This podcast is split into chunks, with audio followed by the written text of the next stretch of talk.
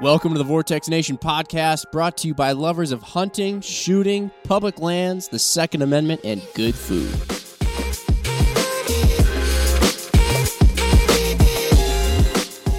All right, what's going on, everybody? I am super pumped about our upcoming podcast. I don't have Jim with me. Uh, it's like losing a damn limb, I tell you. But I'm still super excited about what we're going to talk about today. I've got my pen handy, I've got my notepad out. I am ready to rock and roll and learn a lot because we've got the dream team here.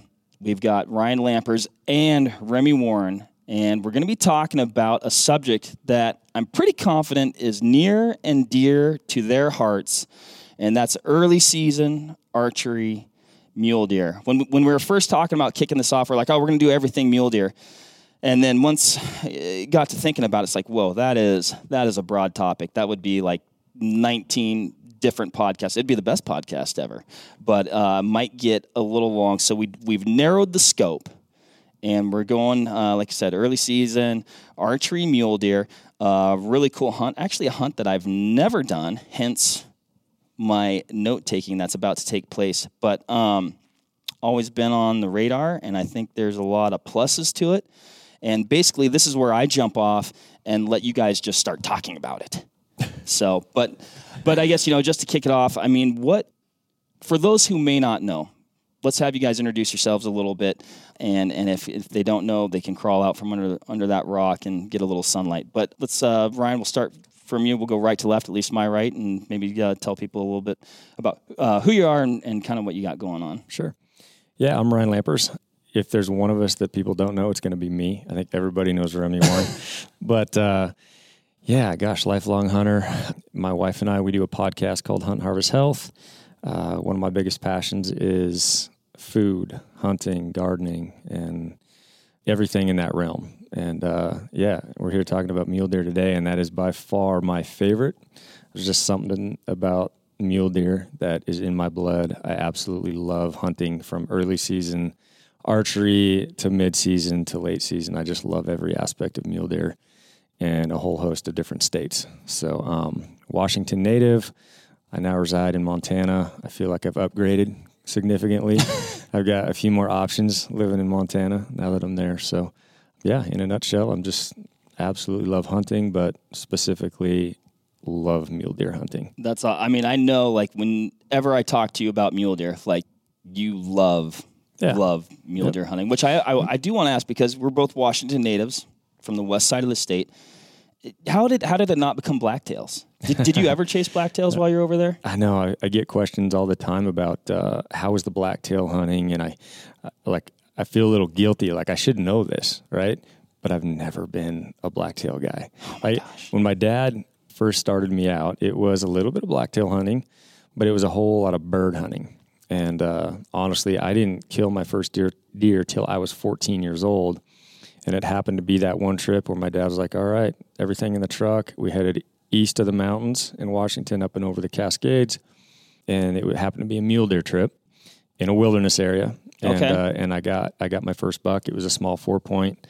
Uh, there's a it's a crazy story how that all came to be. I probably shouldn't even be here today to tell the story, but uh, it felt like a giant to me. It was just a little tiny four point that I got. I ended up getting lost. Miraculously, I I got helped where I you know I was found in the wilderness and and they directed me out of there. So that was my first intro to mule deer hunting and um, being lost and all that didn't deter me. But that was just for whatever reason I fell in love with mule deer. I just couldn't get myself to burn a tag on blacktail. As much as I respect blacktail and the guys that hunt those, because I know it's super difficult something about the terrain where mule deer are that uh, I absolutely love versus the jungle of Blacktail. cool, man. Cool. Remi? Yeah, I'm Remi, and I've been.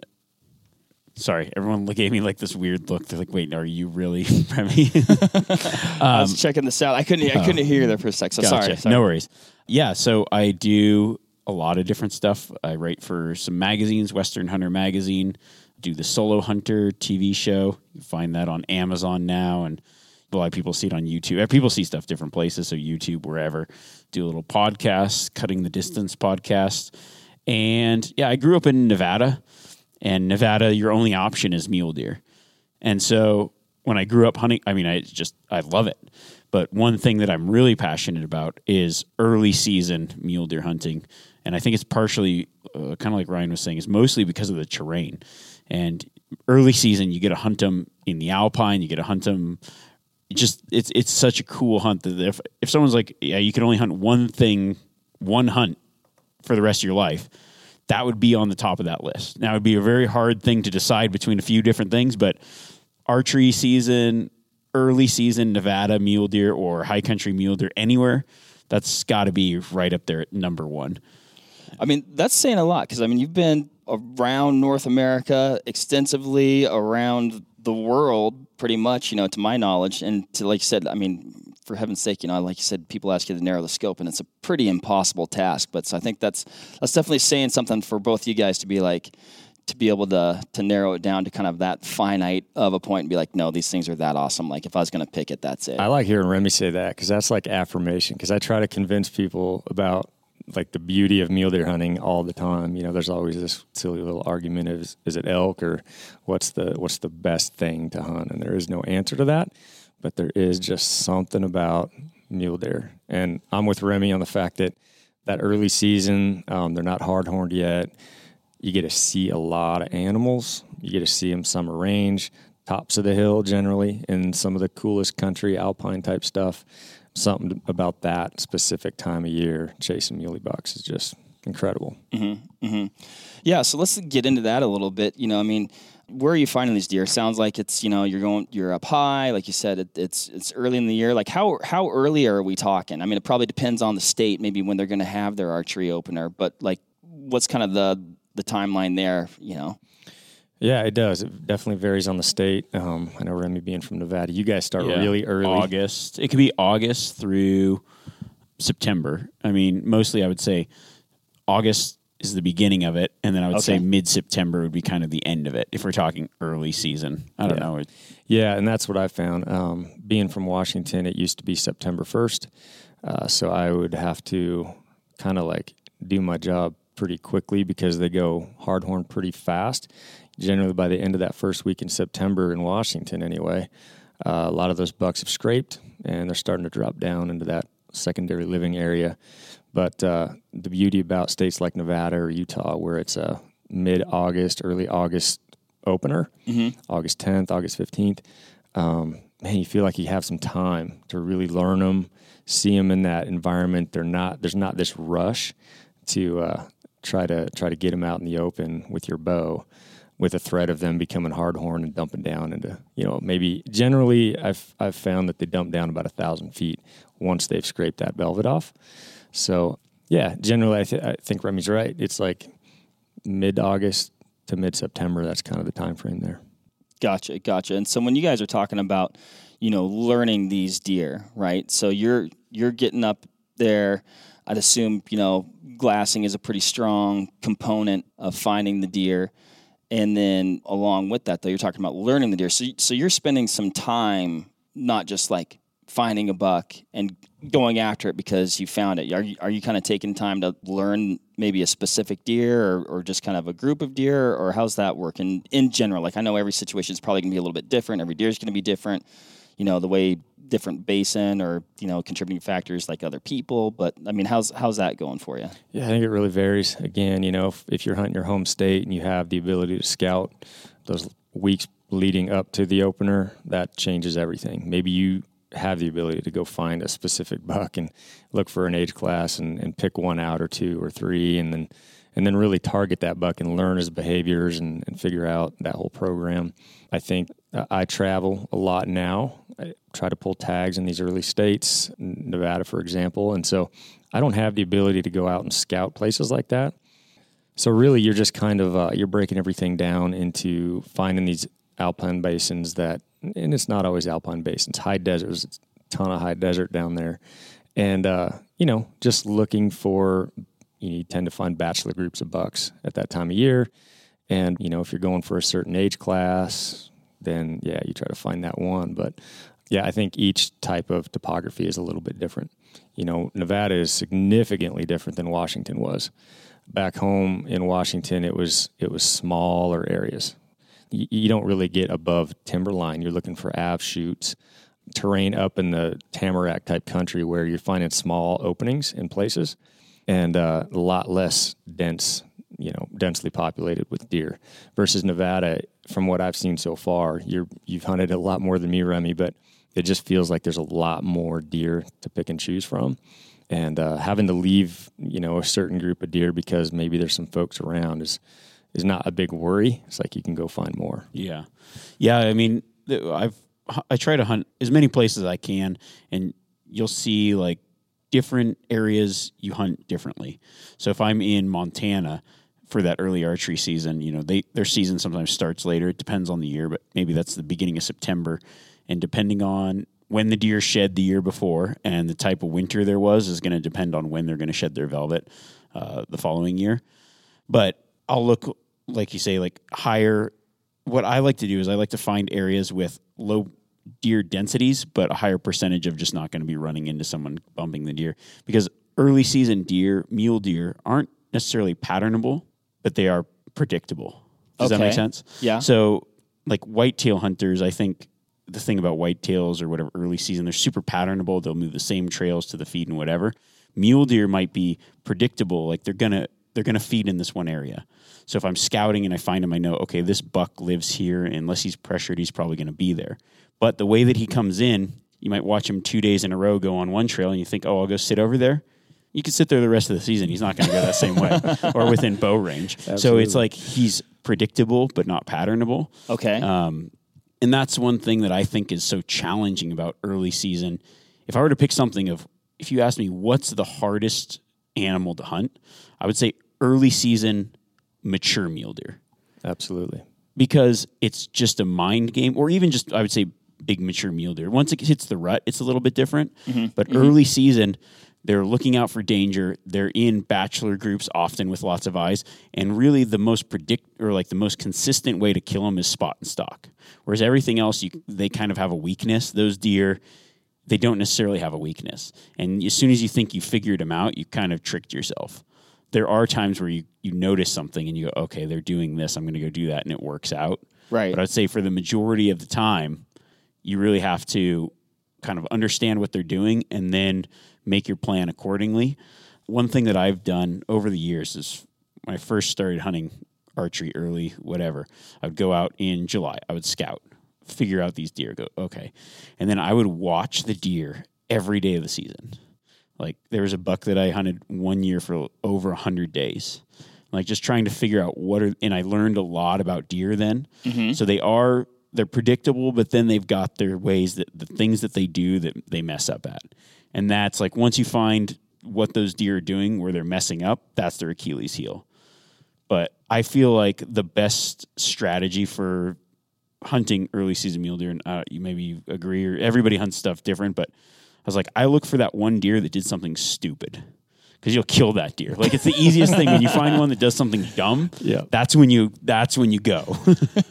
Mm, you're the You know? guy. You're, yeah, you're because the there's guy. there's those one deer that always bed looking over something, wind at their back, whatever. And then there's that one deer. The one day he's like, "Yeah, this shady spot behind the rock, the wind's going the other way, but I'm going to sit here for a little bit." Right. And then you go and kill that deer. That's what I was going to ask. Is like you know when you, when you're talking that like talking about it in that way, like is it because they're doing something that makes them vulnerable? Like it's and then you're like I'm going to go exploit that. Yes. Now is that an individual scenario like like that deer kind of you see him do that that one time and then you make your move or is that almost even you're like no that deer like kind of has a habit of doing this one thing and I'm going to exploit that.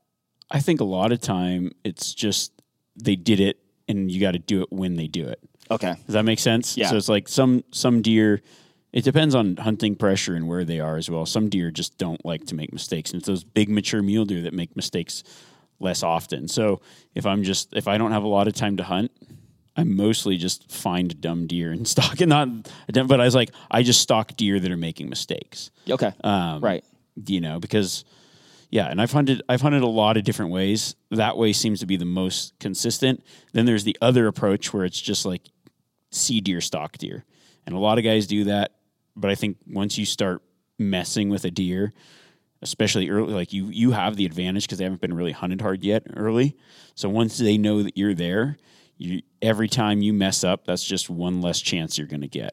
I don't know if you feel the same Absolutely, way. yeah. Unmolested deer are the, the best deer to put Yeah. stocks on, right? Yeah. If you if you've got a deer that like made a mistake and he hasn't been stalked yet, odds are really good that if you don't mess that up, like if you don't do something stupid yourself, you'll probably get in and get a shot.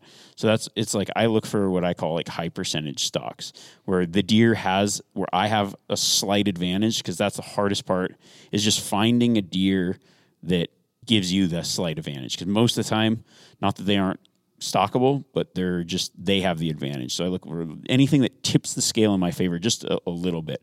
Betting in a place where they've got an un, unobstructed view, putting themselves where the wind is in my favor, or maybe they're you know I watch it for a couple days and like this is what the deer are doing. They're hitting this and they've got nowhere else to bed but that patch.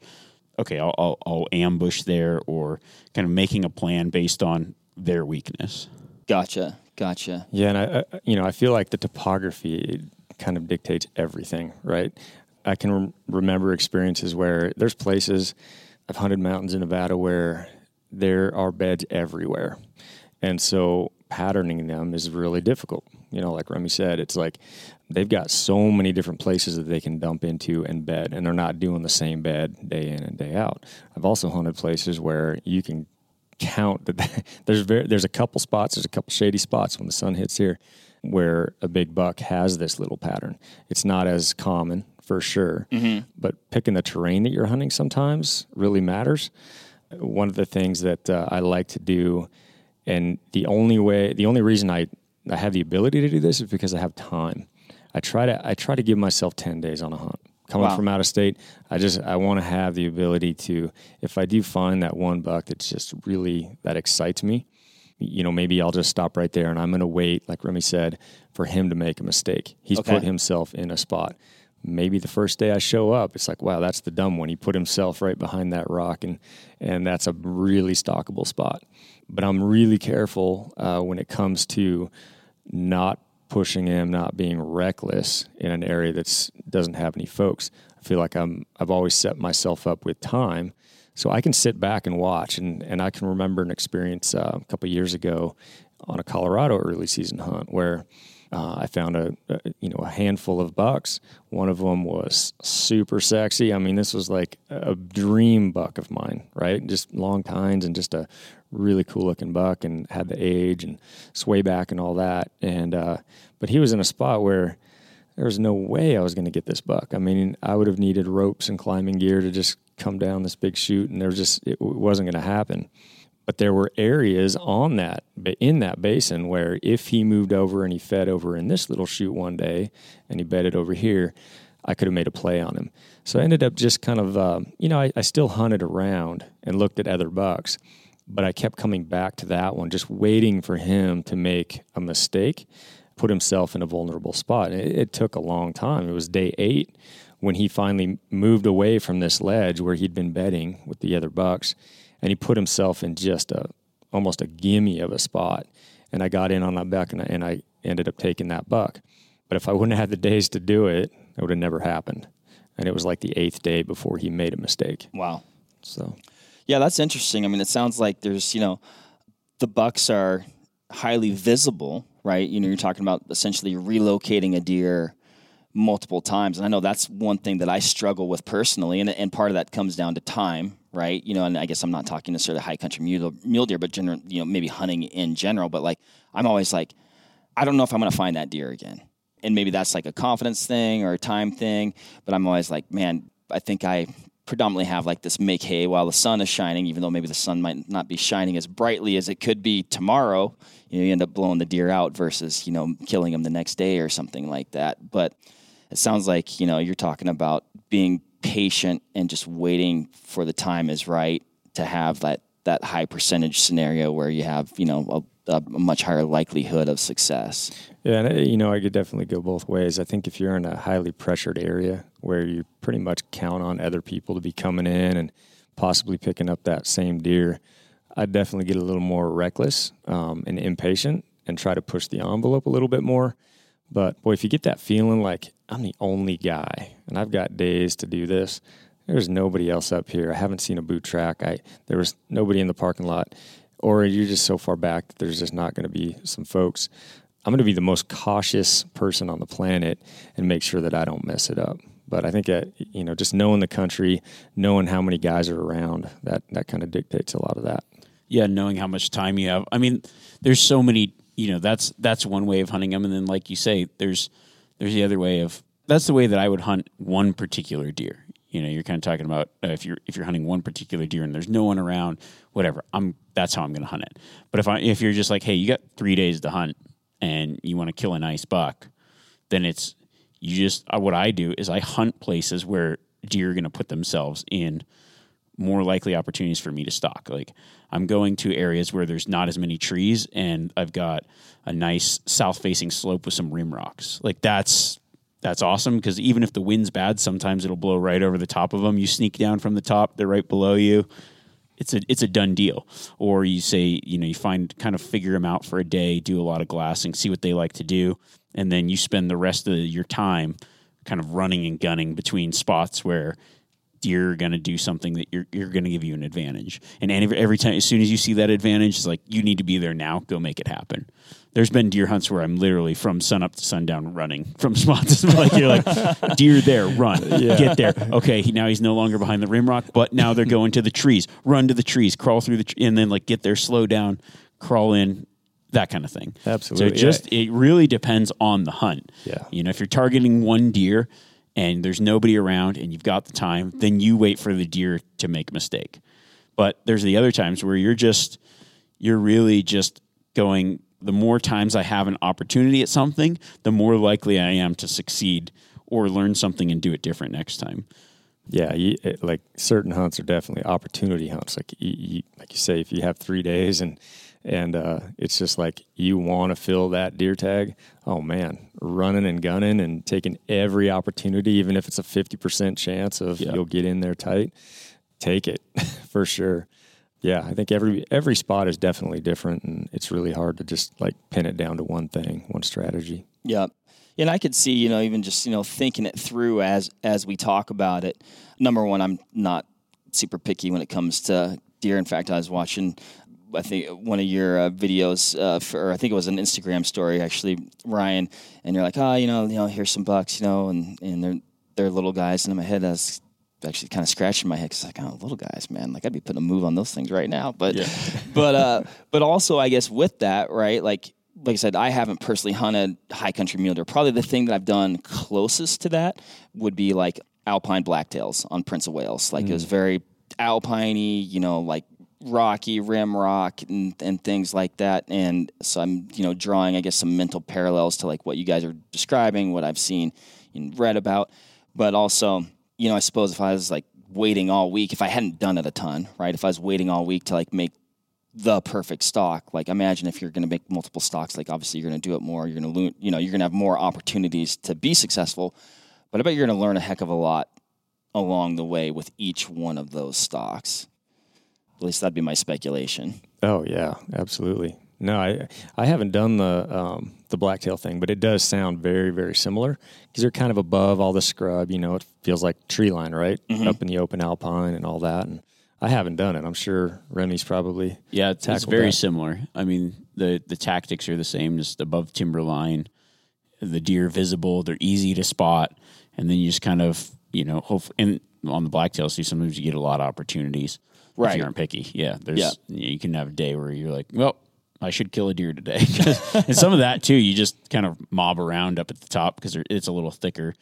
And you just start seeing deer as you're going on some of those little benches, and that's a great way to hunt mule deer as well. Like getting into their zone and, and getting the wind right, and still hunting too. I've I've taken a lot of mule deer still hunting, but if I was to choose one tactic for early season mule deer, it's it's the spot and stock game and a combination of spot and stock. And I, I don't know how much you do this, Ryan, but uh, spot and stock and ambush. It's it's more of like you're stalking, but the deer moving. They're moving from their their beds to their feeding areas, and you kind of have a general idea. This is where they're going to feed. Maybe a big sage flat or something like that, or avalanche chute, But they're bedding at this area. There's no good way to get them when they're bedding. That's ideal if you can get them when they're bedded, but sometimes there's too many deer, too bad winds. So it's like this combination of moving and setting yourself up where I'm going to cut them off. Okay. A lot- I do a lot of that. And I think that people don't maybe even talk about that as much with music because they say, well, spot and stock, but it's spotting stalking to a spot where you can ambush. Like you're you're going they're going 25%, you're going 75, or they're going 50, you're going 50. Somewhere, you know, and you, you do a few of those. That I've had a lot of success on some bucks with that. I, Yeah, absolutely. Um, I feel like you're right. I don't think it gets talked about a lot. I feel like a lot of people think of spot and stock and they think of the classic situation. You got a nice boulder or a rim rock, you got a buck bedded underneath it in a shady spot. You got this nice uh, area above it to come down, the wind's coming up, and, and you come down, you shoot that thing in this bed. yeah. I don't know. It, happens, and sometimes you, you find you know it happens. You know, in, in quite a few hunts, but I feel like lately, a lot of the times, it is like you say, you go seventy five percent, and then you let them do the rest because a lot of times you don't have an opportunity to get within 25, 35, 40 yards, but you can get within 75 yards or 100 yards and um, taking a gamble and guesstimating which way, or maybe you've seen which way they tend to feed out of this bed. Man, I've had a lot of opportunities where it is about just getting tight, and then it's just being completely patient and having the confidence that when he gets up, yeah, he may feed the other way, but there's a real good chance he's going to feed either right or left where you're going to have a shot. And uh, man, I can think of so many times where that's the case. It's just putting yourself in a place and then having the the mental fortitude to just stay there, and that may be for three, four, five hours until he makes a move, and then you're able to get him when when uh, his guard is down and he's just up and feeding. Yeah. Yeah, I think you know. I see. I I always joke with my friends, or even when I'm out there, I'm like, okay, on TV when I watch people kill early season mule deer, it's always like that bedded in behind the rock with the wind. right. And I was like, I, I rarely ever see that scenario. like it just doesn't happen. I was like, man, I've it's magical when it yeah, does, I was like, because that's just a deer doing something stupid. Of course, you're going to kill that deer. It just did something stupid. But I always find deer that hardly do something stupid. So what I have to do is uh, adjust my tactics and the way that I stalk them. If I if I can stalk a deer when it's bedded, that's great. But the the downside to that is that's when the deer, for the most part, is the most alert. And there's also deer that you don't see that they're they're just as alert, always on guard. They only bed in places that they feel safe, and that means that they're going to be a disadvantage to you. I think that if I think back of most of the deer that I've killed early season with a bow, like especially like the bigger bucks, it's like Ryan said, it's like I will get into an area and wait, like they're bedded, then I wait for them to move feeding, and I would say probably seventy percent of the early season mule deer I kill are feeding. There's this sweet magical moment when they're feeding, and it's like at first they're super on it, they're looking around, Right when they then- stand up. yeah, and then you let them like I, I do a lot of stalks when they're feeding because that's when there's there's this one point where you can kind of get in there within that hundred yard range and you almost just acclimatize yourself to that group of mule deer. And it's like at, at that point it's like they're no longer looking your direction. Their heads are down. They just don't really care. And it's normally that last hour of there's like this you just know it when it happens. Like you're there long enough where you're like you could almost get up do the polka get back down and you're like because they just they're there and you didn't rush it. You just waited for that opportune time when their heads are down mostly they're feeding and they're distracted. As opposed to a bedded deer that's ears are out every other deer's looking he might nod off unless he's but he's probably got four other buddies that are on alert Right. and when those deer kind of all get together, there there's movement going on, there's other things going on. You just kind of make your way in that. Right. And there's there's a lot of you know, if you've got a little like crawling and whatever, you can do pretty well when they're they're just distracted and they've they've looked out for danger long enough and you know, a lot of time you can kind of predict where they're going and get into that position where they're like, all right, they've been there long enough, and then they get into this weird distraction mode of now they're feeding. Gotcha. And that's the best time. I think I think that's a great time to sneak up on them as well. So it's like either when they're bedded solid, doing something stupid, or distracted. Yeah, I can think back when I don't know. I guess I was a rookie back in the early days. I made so many mistakes where uh, you kind of wait for a buck to get up, and then the second he gets up, you're like, I got to draw my bow and try to get the shot. But you're right, like you said, that's that's when they are they they stand up, and if you observe them and have spent some time with them, they tend to stand up, and they're high alert and they're looking around for danger.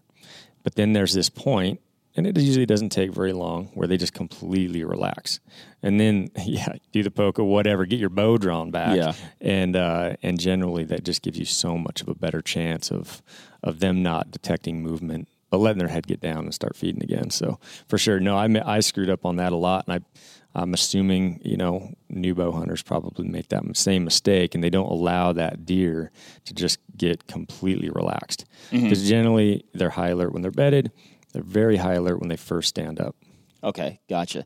Well, and I and I could see like a lot of advantage. You know, at least in my bow hunting experience, like closing that last those last critical yards. You know, particularly in, in country that's you know noisy or there's there's rocks you might roll, like I did in Arizona, uh, and blew out a really nice Coues deer buck.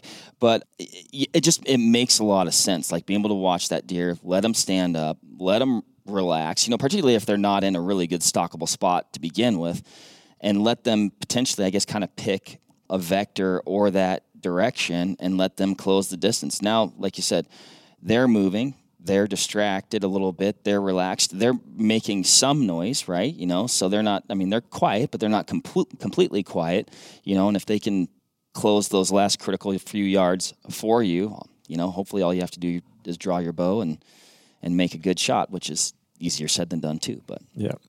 No, there's just a lot of a lot of opportunities where you're going to screw up that last 50 yards if you try to push it, and um, you know it just makes more sense, and your odds are going to get go way up to not blow that deer out if you just sit back and wait and let them make the move.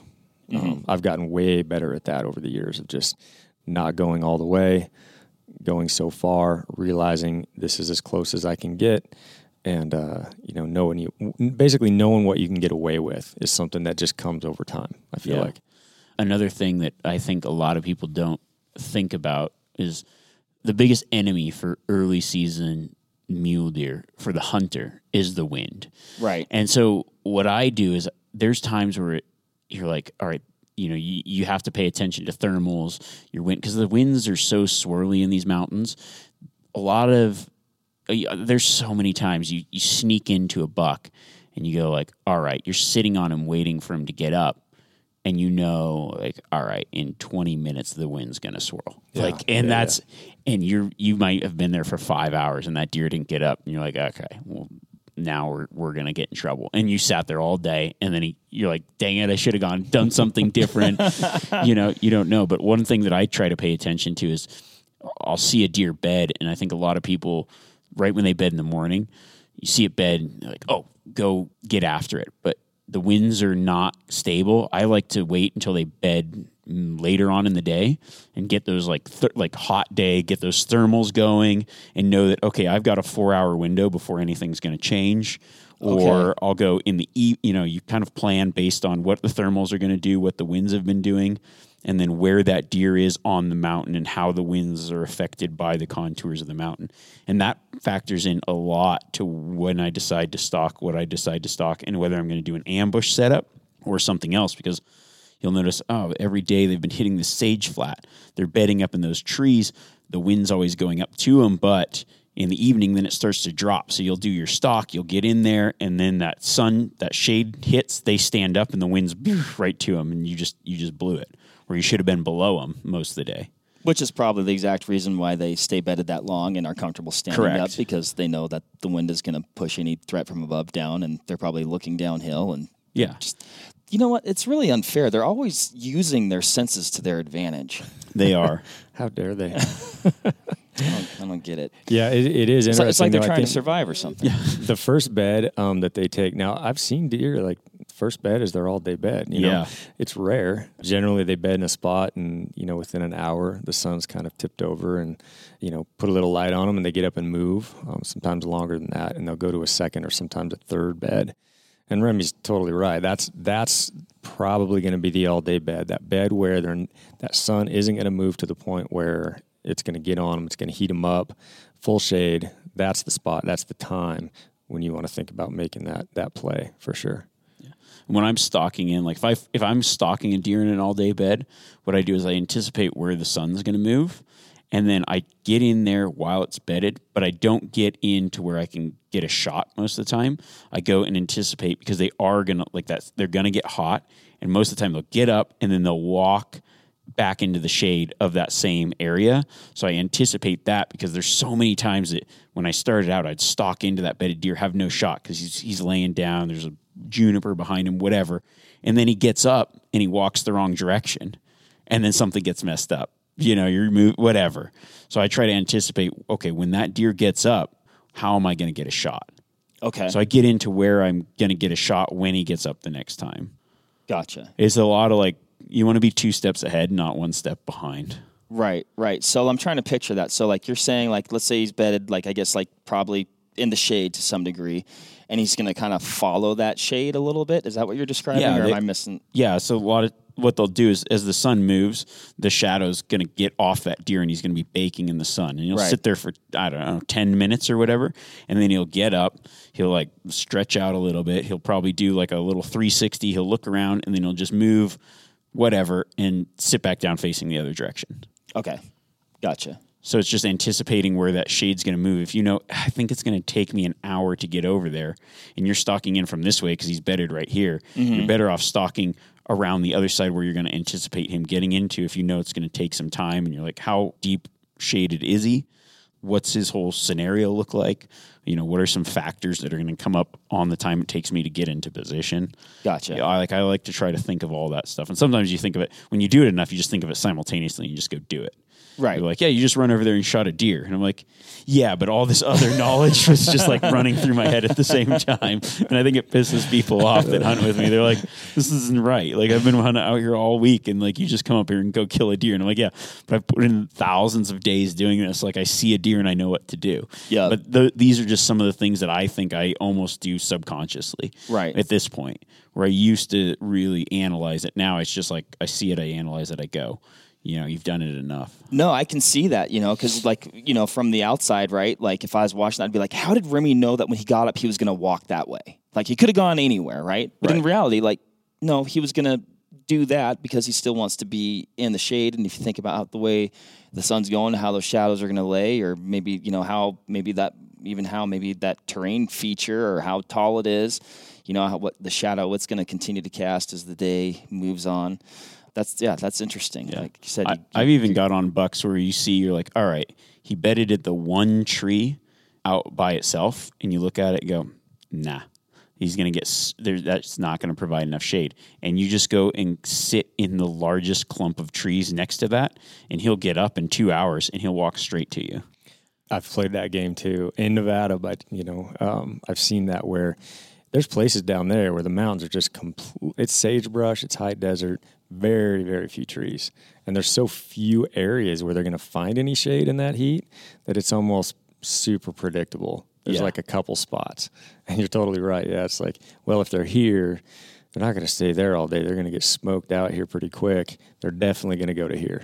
yeah And uh, yeah, that's that's a lot of fun. One of the one of the um, things that I always try to take advantage of is a good directional wind. You know, typically, if you're blessed with a day or two, whatever, throughout that hunt, um, man, you can get not reckless, but you can just take so many more chances with that wind. And you know, like I said, and that's worked on Coues days. I feel like Coues is we're not talking about Coues, but Coues is one of those deer where if I get a day where there's like a real good directional, man, that allows you to get so much tighter on an animal that's just super jumpy. I mean, you got to remember on these mule deer, they're getting hunted 365. Any little noise, you know, they're used to trying to get away and, and living their life around cougars and cats and anything else that's trying to grab them. So any little noise whatsoever usually just either ends it, puts them on super high alert, and you're hosed. But uh, man, a good directional anything like that is is always super helpful, and you can get, like I say, not reckless, but definitely take a lot more chances. Yeah, it seems like you know that would definitely take your. You know, you think like, oh, wind, you know, their nose, but that's also going to give you some noise cover as well. For sure. Interesting, interesting. So, what types of you know when you're looking at you know maybe a unit or maybe an area that you, that you that you maybe haven't been to before? Like, what are you trying to identify that says like, oh, when I get here, I'm gonna hike from point A, but you know points A, B, and C. Like those are my top three places I want to check out. Like what what types of things are you looking for?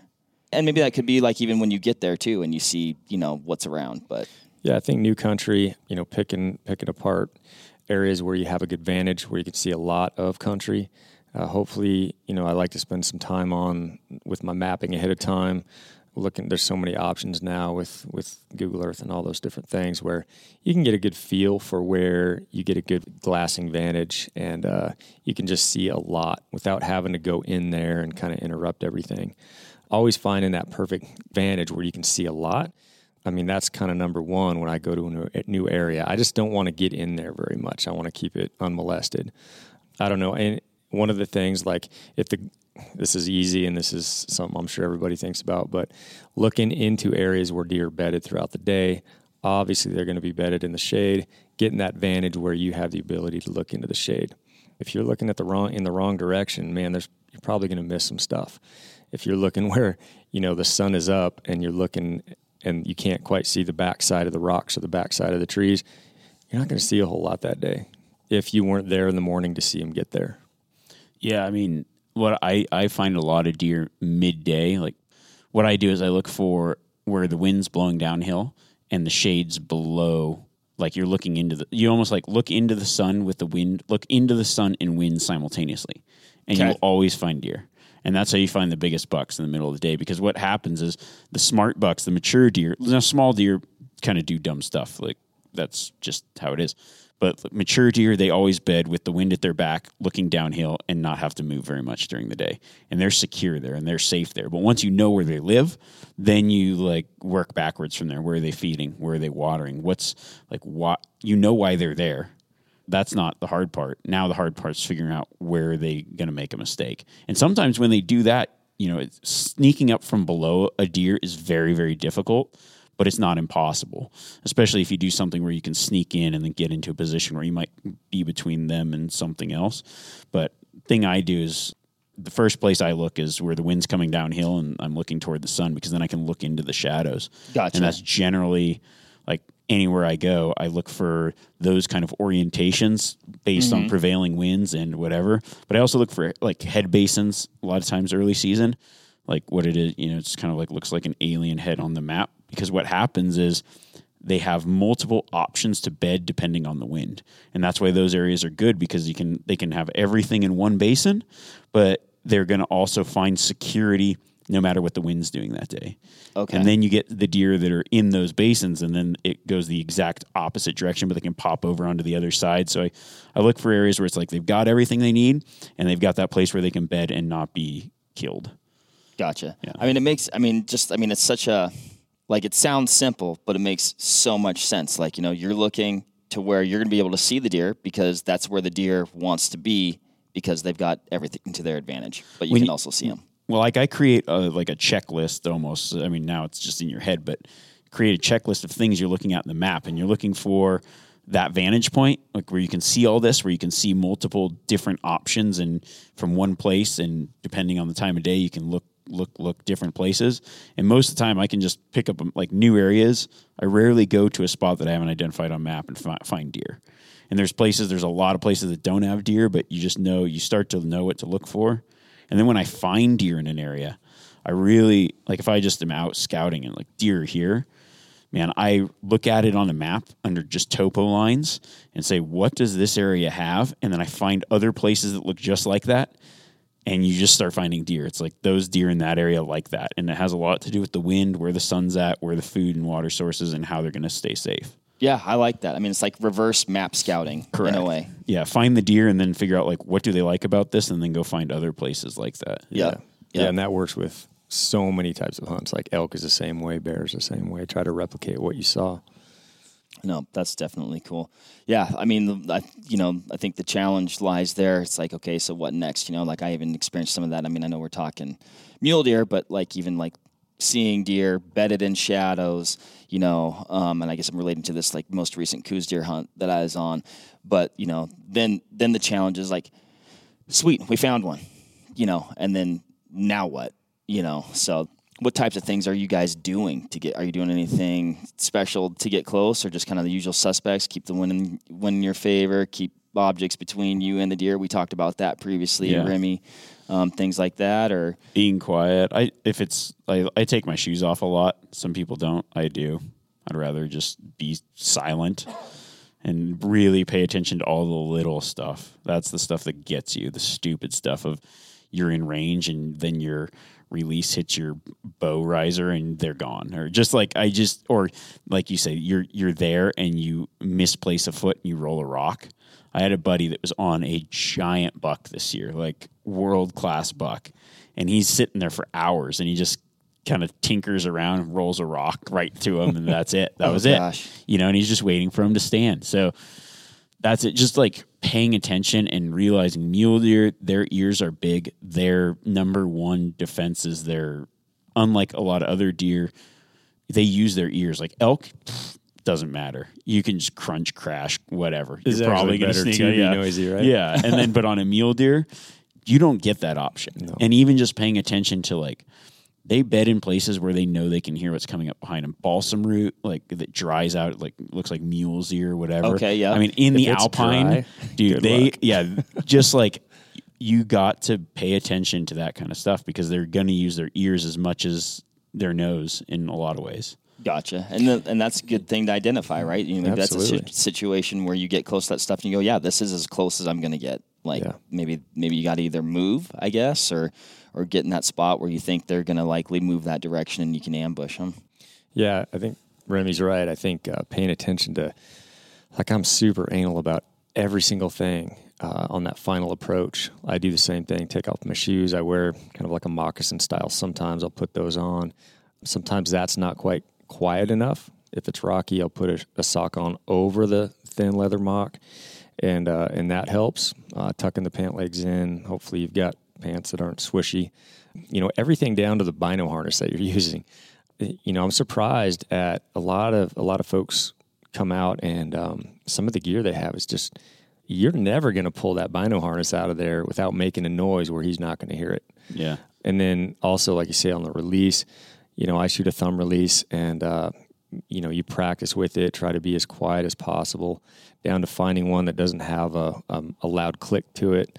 Uh, I wrap my, um, my quiver with bunny fur because, you know, I know sometimes when you're getting in tight, you want your release. I mean, you just want to be ready, like perfectly ready. And just one little tick of that release hitting your your quiver, and the, the jig is up at that point, right? So I wrap everything, try to make sure everything is just completely quiet and, and silent. And a lot of times now, I don't even have a bino harness on at all. I just go with the straps because if I want to use it, just that cordura. A lot of harnesses are made of a cordura Sure. just pulling your binos out or slipping them back in is just too loud when it's dead quiet. Yeah. And you're inside of 50 or whatever, or 100 even. Just just really paying attention to the gear and every single footstep matters. Uh, I think it's it's easy also the fitness aspect of it. It's e- real easy to if you're not in shape or you haven't ever had to do a really really slow stalk on an animal, it wipes you out, right, Remi? Oh, I mean, it just completely drains you when you're moving at a snail's pace. Um, so being fit and maybe practicing that. Uh, I'm not going to the level of taking yoga or anything like that yet. I probably should. It'd probably help out. But uh, you know, just practicing being able to move extremely slow and paying attention to every single footfall, every single move, super important on mule deer, especially. They got those big old ears, and let's. I mean, they're they're getting chased by cats, and cats can be pretty quiet. Yeah. Yeah. I mean, describe describe because I think you know I'm hunting with a lot of people, and I th- I feel like everybody has their own speed. You know, so like describe extremely slow if you can. Oh man, Uh, it's just like it's slow enough to be below. I always just I have like a thing that I think is like below perception. So it's it's slow enough to where it depends on the scenario. Like every every situation's different because there's certain times where you need to be there while they're there, and that's running. Okay. And right. then there's the scenario where it's like, okay, you go from running to is it dry? Like how? uh, I mean, sometimes you'll go a hundred yards in an hour. It just it honestly depends on Wow, okay. on how you are. Like I, if it's loud and I've got my bow and I'm like, okay, they can they could see me. I have to stay low. No wind. You're gonna just it's gonna be every movement is so slow that you don't make hardly any noise, or the noise that you do make doesn't sound like anything. Right. Yeah. Right. Yeah, I mean, it, it really does depend on the cover you're in or the ground you're on. I mean, if it's rocky and it's that dry dirt, which uh, a lot of the Nevada type hunts have, you can't quite go slow enough. But you also have to be aware of your time restraints, right? Um, when's the wind going to switch? All those type things. But yeah, it sloth like. I mean, for the most part, but getting in and just So you're physically growing moss then Yeah, as pretty you're much. okay. But I mean that that could be when you get to hundred yards. It could be when you get to eighty. Yard, like you just, it just depends on the scenario. And then there's times where you're like, I'll just stalk the entire way in my boots and backpack because the the scenario. It's like if they're bedded below a ledge, yeah, dude, I'm running to that point and I'm breathing heavy and I slow down ten yards from the ledge and just creep up. And it's like, yeah, because you, you know that deer made a mistake and you got to get there in that amount of time. There's other times where it's bedded and you're like, yeah, I'm going to crawl all day and you crawl in all day and you don't even get to 100 yards and that deer gets up and starts feeding. And you're like, whoop, that didn't work. You know, so you, it just depends. It's so situational. Yeah, yeah. Well, and you talk about being in shape. Like obviously, those mountains are steep. They're big. You know, you're covering a lot of ground just to get in, and then couple that with you know running somewhere with your backpack. You know, Yeah. that's a lot. Yeah, and being tensed up is just, uh, man, it drains you, physically drains you. I'm usually the most tired after a stock that didn't work out. Oh yeah, the whole like you're using muscles you didn't know. You're you're getting beat by the sun. You're just like by the end, you just feel oh the dust and the whatever, and you're just and then you go sleep on the rocks somewhere. You're it's physically and mentally draining. Right. And it's just sometimes the guys that do are the most successful in that. It's not the guys that are the best at mule deer hunting, the best shots. It's just the dudes that are like a nail that can keep getting hit with a hammer and not give up. You know, just like, just like, yep, those are the dudes. They just they go out, they just keep grinding, and they're going to be the ones that are successful because they're just out there long enough that, yeah, I don't know, persistence and like the deer doing something stupid intersect Right. and that's I'm mostly most of my success is just attributed to the fact that like I can be out there and other people go and take a nap in the middle of the day and I'm like yeah full sun lips bleeding. I don't give a I'm just a mule deer robot. Like mule deer hunting uh. robot. I just hunt. That's all I do. Think of nothing else. Like I don't want to sleep. I just go go go go go. And then you're like yeah I got one. It's true. Every opportunity matters, and you got to take advantage. I, I, once I feel you're like s- elk hunting, you sometimes you take naps, but never, never for mule deer. You're always able to pick them up, and generally in the, they're in the open. So there's always opportunity to glass up a big buck, and it can just similar to elk, it can just happen. You know when you least expect it. Yeah. I mean, I there's I like my eyes just get fried, and I think one of the best pieces of gear you can take on an early season mule deer hunt is uh, eye drops because it's dusty. Yeah. You're in the sun all day. You're looking into the sun. You're getting fried, and just like eye drops. That's that's that- because you're yeah you're just glass like you're doing a lot of glassing and you might not you might see one deer in a good spot in the middle of the day every four days but it's worth it because Yep. that's it's in a spot that you're probably going to make a good stock too. How long are you guys spending in like a spot? Like, I mean, you know, we are talking a little bit earlier, like the deer are pretty visible, right? But like, are you like, if you get into a basin and you don't see anything with like, within like an hour or, or a basin or a spot or whatever, like, you're like, nope, I know there's deer here because like, you know, maybe a variety of, of terrain and habitat features are coming together and you're like, nope, I just know deer want to be here. It's just a matter of time until I find one.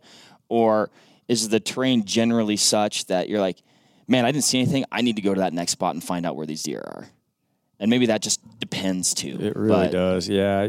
You know, it, a lot of it is instinct. A lot of it is do you feel like you saw everything? Uh, if you don't, maybe you want to spend another glassing session that evening or the next morning. Uh, if you f- truly feel like you've covered everything, you've seen every square inch, you put in your time, probably time to move on. But it, it really is dependent on the terrain. If it's got pockets of aspens, if it's got you know alders where you're just not quite seeing maybe maybe you do want to add another morning or evening glassing session to it.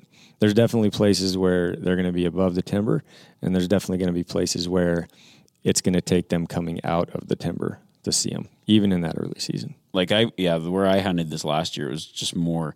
You're looking at it and you go, well, there's a lot of country, and I see about four percent of it. So when I sit there in glass, I know I'm not seeing the deer. So it's like I will sit there because I know, okay, they have everything they need. It's just I don't have enough terrain to see them. Now, if I'm in somewhere open, I'm like, okay, I should be able to pick the deer up, and I don't see deer. I'm moving. Gotcha. It just it really and it depends on densities of the area, like all that plays into it. And a lot of times I try to find areas that don't have a lot of deer density, but it's like, okay, I know that now there's not that many deer in this particular area, but I'm not seeing any other hunters. This is good habitat. Sooner or later I'll find a deer here. Yeah. Especially if yeah. you've seen like a couple tracks or something. Yeah, sure, sure. Yeah, I'm sure you're putting. And I look for that as too as well. That's like one of my favorite places to kind of seek out is lower density because lower density all tends to mean less hunters. Period. But it's also it's like I'm the type of hunter that I can go days without seeing something and know that I'm not doing something wrong. Right. Whereas if you're if you're new into it or whatever, go to the places with the most deer. Find a nursery of deer and get into deer and understand like get those encounters because I can go to a place and not see deer for 4 days and they're like, "Well, why are you?" And I was like, "I know deer well enough to know where they're going to be and where they're not." And so I know when I'm in those areas it might not necessarily mean that there's no deer. But I like hunting those areas because when the deer that I do see aren't pressured and whatever, and they're more mm-hmm. age class, and that's just like the deer that I like to hunt. But until you get to that point, you might just want to get some get some action. Yep. Yep. No, I mean that makes a lot of sense for sure. I mean it makes a ton of sense. So you know, and you know, you're talking about eye drops and like it's just, like it's something that I've never carried, but like now that I look back, I'm like, man, I probably wish I would have had some eye drops. Like you said, it's hot, it's dry, it's dusty. You know, you're you're you're glassing in, intently for extended periods of time and uh, you know that's that's definitely a good tip. Are there are there other things like what are what are some other kind of like you know maybe out of the box or overlooked things? You know, Ryan, you're talking about ten days. I mean, ten days in the backcountry, that's a long time. I mean, that's a what other things are you doing other than just being tough as nails and persistent and being mule deer robots?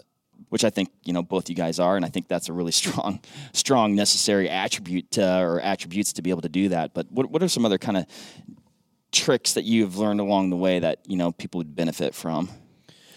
I don't I don't want I don't know if it's overlooked, but I think one of the things that's helped me and that I really put a big emphasis on uh, is is food. I guess for ten days, twelve days, if you're kind of uh, shirking yourself on food and eating something that's really not giving you the energy, or you're just calorie deficient over ten days, two weeks, uh, you're probably going to start bonking. You're going to lose a little bit mentally. You're probably not going to have your head in the game by whatever day eight, nine, ten, whatever. So I really put a strong emphasis on the food that I carry in, uh, making sure I have obviously enough of it, but also the nutrition is there. Uh, really kind of tailored my my food that I take to things that I can make at home, things that I typically eat at home. I know you know they they sit well with me. I make a lot of like uh, high fat type cookies, a lot of coconut type concoctions, and then the meals like the morning meal, nutrient rich, a little more carbs. I, I definitely add a little more carbs to the mountain uh, food, but my meals like the the end of the day type things, I look forward to those. So uh, making your own, um, you know, very calorie dense, something that you've really enjoyed, like stuff that you eat back home, uh, whether that's like uh, pasta meals or rice curry dishes. I love gardening, so I like to add a lot of the gardens type type stuff and the meat from prior hunts to these dishes, and then dehydrating them down Okay. and having that at the end of the day. So uh, yeah, I think looking forward to that night's meal, and then making sure you're having food that's uh, that's actually doing you right and getting you to the end of the days and still feeling good. You just kind of have to. It, it really is like a um, if you're calorie deficient for so long, you just lose it.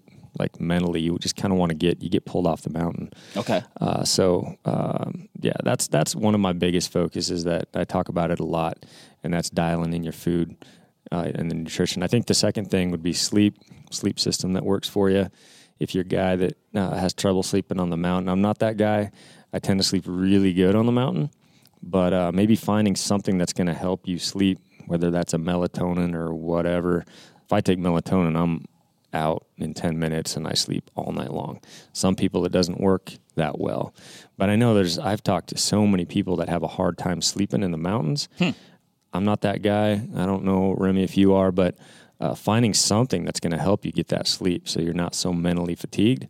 So, you know, I've got my sleep system very well dialed with my bag and the pad that works well for me, whether it's hot or cold. And again, I think if you're a guy that just doesn't get the sleep, maybe try melatonin or something that, that really knocks you out. Gotcha. Gotcha.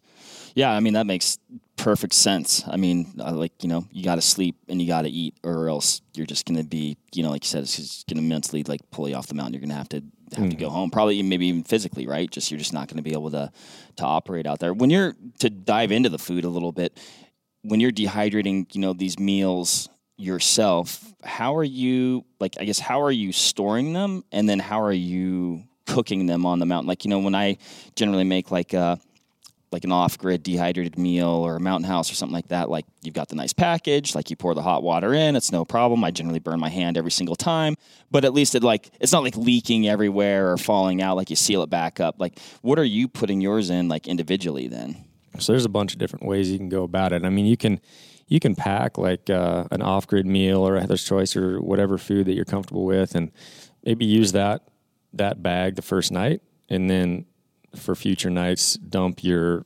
homemade meal into that and use the same bag. Or you just get on Amazon and buy some of those Mylar bags. oh okay Basically the same thing that uh, off grid uses or whatever, and uh, you can put all your meals in there. One thing, I'm a little impatient in the evening, so a lot of times I'll just rehydrate my meal like a little bit faster. So the the Jetboil that I cook with, it's got a really good toggle on it, so I can really dial that flame down. It's not like torch boil water type Jetboil. I use that Minimo, so it's got just the best throttle. I mean, you can get that thing down to just a light orange flame and just simmer your food. And usually in about five minutes, your food is completely rehydrated and ready to go.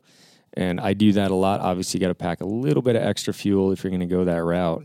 But it's really easy to just pick up some Mylar bags on uh, on Amazon or wherever, Okay. and, and utilize that and treat it just like a, a you know any mountain house meal or whatever. okay cool Remi, what, what keeps what keeps you on the mountain besides grit Hmm, It's a good question.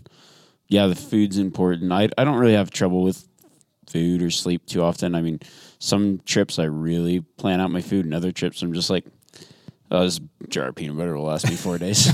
like, no joke. Like I'm just like, yeah, the big peanut butter that'll work. I'll just eat that for four days. Um, like I've just I've done some stuff, you know. Like I just like I don't care. I don't want to think about it. Um, I don't. I'm trying to think of stuff like anything that. Um, mostly it just depends on where I'm at.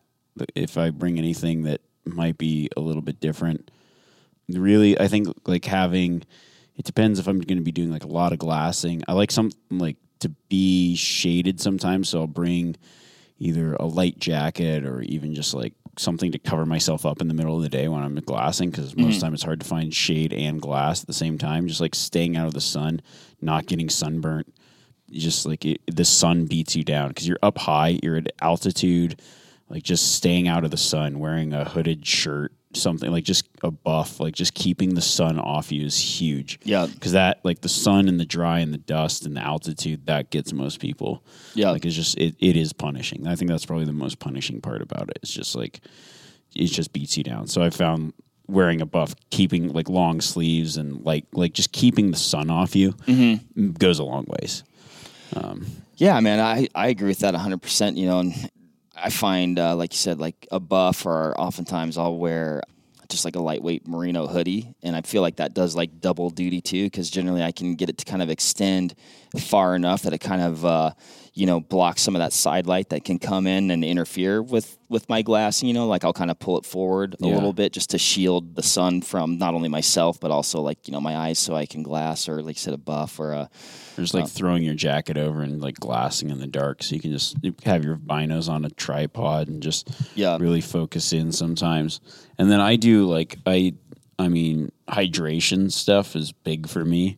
I notice like middle like three o'clock, you get that three o'clock lull. I'll do like some kind of hydration. I use the wilderness athlete stuff, the hydrate recover. Mm-hmm. I'll even use the stuff with caffeine in the middle, like toward the end of the day, just to keep my mind there okay. to just like stay sharp because all day of that you i don't know i get i get wore down mostly by dehydration Okay. Um, because it's august like doesn't matter where you're at at 10000 feet that sun like it just beats you down you could be in wyoming montana it's mostly like high altitude you're above timberline Right. you've got like altitude going on you've got all that stuff so just like hydration keeps me for sure going and then like ryan says just having enough fuel energy to do what you need to do Yeah. So speaking of hydration, right? And this is it's always a consideration that I'm thinking about, but like water, I generally drink it every day. But like when you're going into an area, like you said it probably depends on the area. Like like I guess that's always the answer. It depends. Like where am I where am I at? Where am I going? Where do I plan on going? But like what are you looking for when finding water? Like is it like I'm sure sometimes maybe it's like obvious, but like are there like less obvious spots where you can find water that maybe wouldn't be like on a map when you're aerial scouting or something like that? Or is that just stuff you got to find along the way and hope you find it? Or Yeah, I mean, hope you find it most of the time. Like when you find, I bring something to carry a lot of water too, because sometimes you'll be even in that high country stuff. You'll be up there, you'll follow a creek up. There's like water, water, water, and you get to the timberline. That thing's like underground somewhere. It's just popping out at it popped out at 6,500 feet, and now you're at 8,000 feet. So when I find water where that's a possibility, now it just depends on the year, but like I carry it with me, I stash it. Like I, I'll carry that extra weight because by the end of the day, you don't even it's it's gone.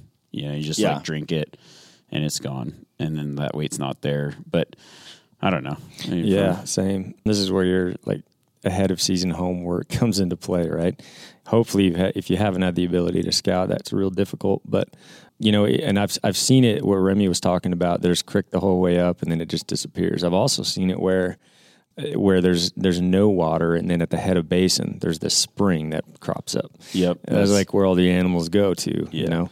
But I too like I don't usually risk it if I'm going in, and this is especially true with mule deer. You end up on some ridge, usually on ridges where there's just very little access to water. So I'll tend to take the weight and uh, carry six liters. I've got Oh, those wow. hydro packs. I just fill them up, and if you're in doubt that you're going to find water, obviously, you know if you can look on a map and, and see ahead of time that okay, there's going to be a like a for sure creek, you know, four miles up the basin. Okay, that's where I'm going to fill up.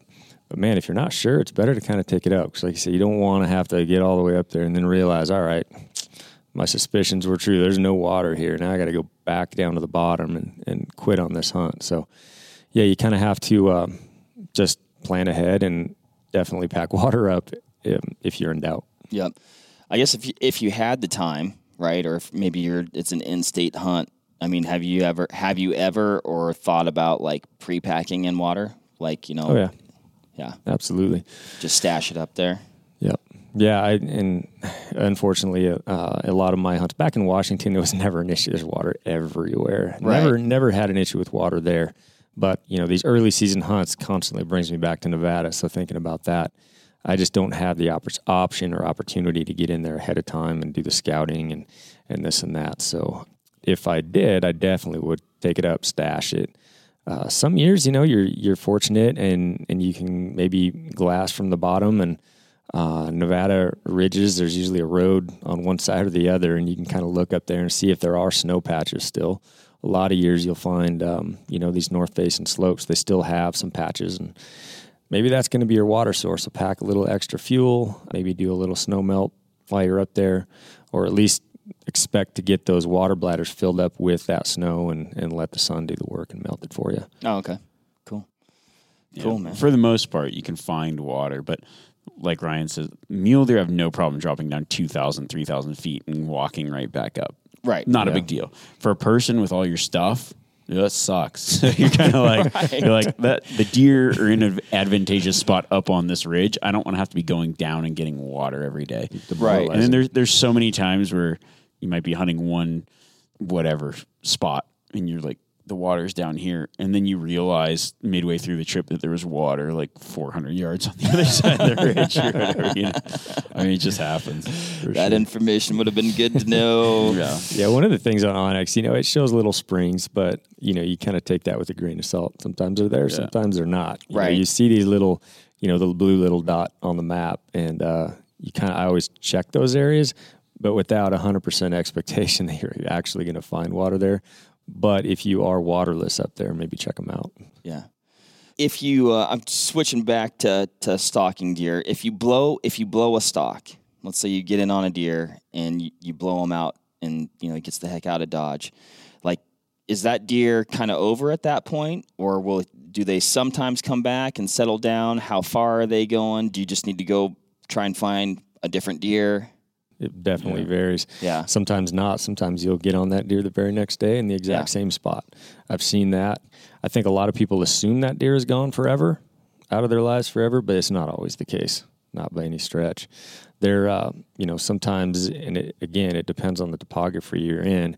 You know, if you have this nice little open spot on the top of a mountain and it's the only feed around, you could blow that deer out, but most likely, maybe it's not the next day maybe it's a couple few days that he, he'll end up back in that area and you'll get another crack at him.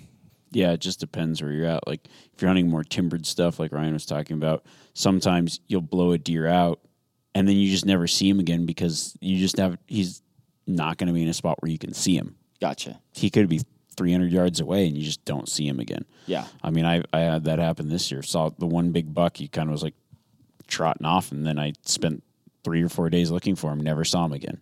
You know, and then I had some friends go in there muzzleloader season, and the buck was right in there again. It's just that he was probably always there. Right. It's just he, I I messed it up to a point, or well, I, he just went to a place where you couldn't see him. Right. So it just depends. Like, yeah, and then there's those times, like you say. I mean, I've stalked a deer, blown him out, and then the next day stalked him in the exact same spot. Yeah. Just yeah, you just don't know. Yeah, I'm thinking of a, a Nevada hunt quite a few years ago, and oh, it was the first. It was like a first day deal where I found this great buck, and I went in on this buck, and the wind kind of busted it. Had you know, close to 50 yards, and I just couldn't get a shot, and then wind got me, screwed up, blew him out. Came back the next day. He wasn't there. It was like this this perfect little uh, bowl basin where there was kind of some short quakies, and man, it was like the perfect spot. Great feed in there. And, uh, you know, I really wanted to try to pick up that buck again. So the next handful of days, I was glassing the adjacent basin. I was glassing the basin that I, I messed up on, and then the next one over. And they weren't near as sexy as the one that he came from where all the feed was.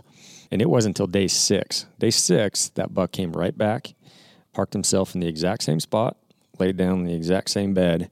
And that was the day that I came back, picked him up, got down there, took a little bit different approach, and I got that buck. No way. But he ended up in the same bed just six days later. But he disappeared for the next all those days and never came in that I'd seen him in.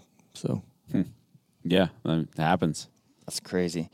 Well, I tell you what, I know I've been peppering you guys with questions. I think that's about all I have uh, for for now until in about five minutes when I think of a hundred more questions that I'll probably want to ask you guys. But any any other last minute nuggets of information you want to bestow on our listeners so they can go out and, and be successful high country early season mule deer bow hunters?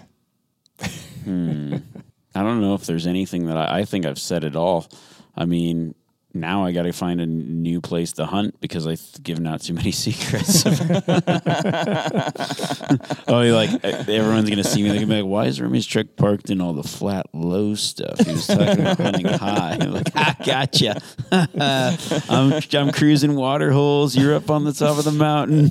I'm down in the flats. Like, because that's a whole nother. Like, you could talk about that too. Like, there's deer where you find them. It's like maybe I that's high country mule deers where I find good bucks, but that's where I'm hunting. That doesn't mean to say that there isn't great hunting in some like I'll go to Montana or Idaho early season and I'll do most of my hunting mid mountain because that's where I'm like to hunt there and that's where I'm finding the deer and all the guys are up at the top and I'm down at the bottom thinking you know you can you can always alter the game. I mean, I just love being up high chasing mule deer because it's the place and it's where I'm finding deer because that's where I'm hunting. So Right. you know, you you could take this and say, oh, everybody could go, oh, I got to go to the top. But well, if everybody's doing that, don't go there. Go somewhere else. like that's what I would. I wouldn't do that. You know, Right. I just like hunting up there, but there are. You know, if you see a lot of guys parked at the trailhead and everybody's hiking up to the heads of the basin, dude, hunt the first mile of the trail because there's so many times where I like a few years ago I had a tag in an area I couldn't wait to go up and I get back there and there's just dudes everywhere and people pushing deer. I was like, what is going on?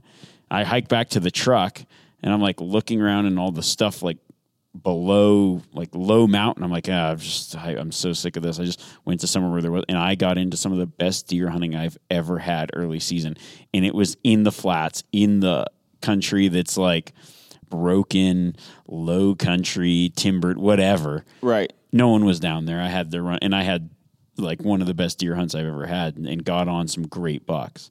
So that's another thing. Is like, yeah, we're talking about above timberline, high country mule deer, but that's just I have a lot of experience in there because that's where I like to hunt. Yeah. But that doesn't mean don't necessarily not look at those other places. I mean, I don't know how many times I've decided, meh, too many people up here doing that, and you go down somewhere else, and you're like, okay, there's deer here too. Let's figure out these deer. Yep. Yep. That's just yeah, something to think about because if you listen to this and you're like, they said I got to go to this and do that. That's mm-hmm. yeah. Until you see me, until I see you up there, and then I'm going to go do something else, you know, and still do okay because yeah, they're where they're where you find them because where you're spending your time in hunting, that's where you're to have the most success, really. Yeah, no, I mean, that, you know, that makes a lot of sense. I think, and sometimes when you think about, or I know when I think about, you know, early early season mule deer, just like you were talking about, like you have that that picture of that perfect stock where the deer is bedded, you know, in the shade below that rock cliff. There's a perfect approach. Like you step over the you know top and you, you shoot him in his bed. Like when I picture early season mule deer, it's that high country alpine, just you know these big giant basins, and you're glassing, you know, just red coated mule deer, and and like you said, but deer are definitely where you find them. So thinking outside the box a little bit, you know, isn't going to hurt, particularly if there's a lot of pressure. So Yeah, every every like place it. is just so different. I mean, you go back to Washington, and uh, sometimes there's just not that much. It's it is on the bottom of the mountain, the bottom end of like an av chute or something. It's not on the top, but uh, or southern Idaho, for example. I know guys that just slay giants down there, but they're out they're out in the wide open desert flats, and uh, man, there's something to be said about hunting that terrain as well.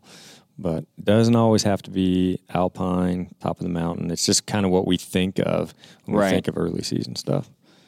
Awesome. Well, thanks, guys. I can't thank you enough for taking the time and, and divulging uh, divulging all your all your secrets. So, Remi, I'm sorry that you have to find a bunch of new spots now because you just gave up all the That's okay. all the good stuff. Just- yeah, I'll probably they'll be like, "That's the best buck I've ever seen. Where'd you get that?" I was like, "Oh, I was in the pivot field. you guys drove past it." That's where Remi really is, right on the edges of those pivots. No, but awesome. Well, thanks, guys. Well, hope everybody enjoyed this one. Like I said, I know I did. If you uh, got any questions, definitely, or any uh, topics that you want to hear from us, please let us know. And uh, other than that, signing off. Goodbye, everybody. All right, that'll wrap it up for this episode of the Vortex Nation podcast. Thanks everybody for listening. Hit that subscribe button so you can always stay up to date on the latest happenings over here at the Vortex Nation podcast. Leave us a review or comment down below. We want to hear what you have to say about the show, maybe what you like, maybe what you didn't like, so that way we can make these podcasts as good as they can be. You can also follow us on Instagram at Vortex Nation Podcast. We'll be posting about each episode released, so that way you can go back, find these things, maybe grab a little nugget of information that you could take with you to the range, out in the field, or uh, maybe to the kitchen if we're talking about some good food. So, again, everybody, thanks and happy hunting and shooting. We appreciate it. Have a good one.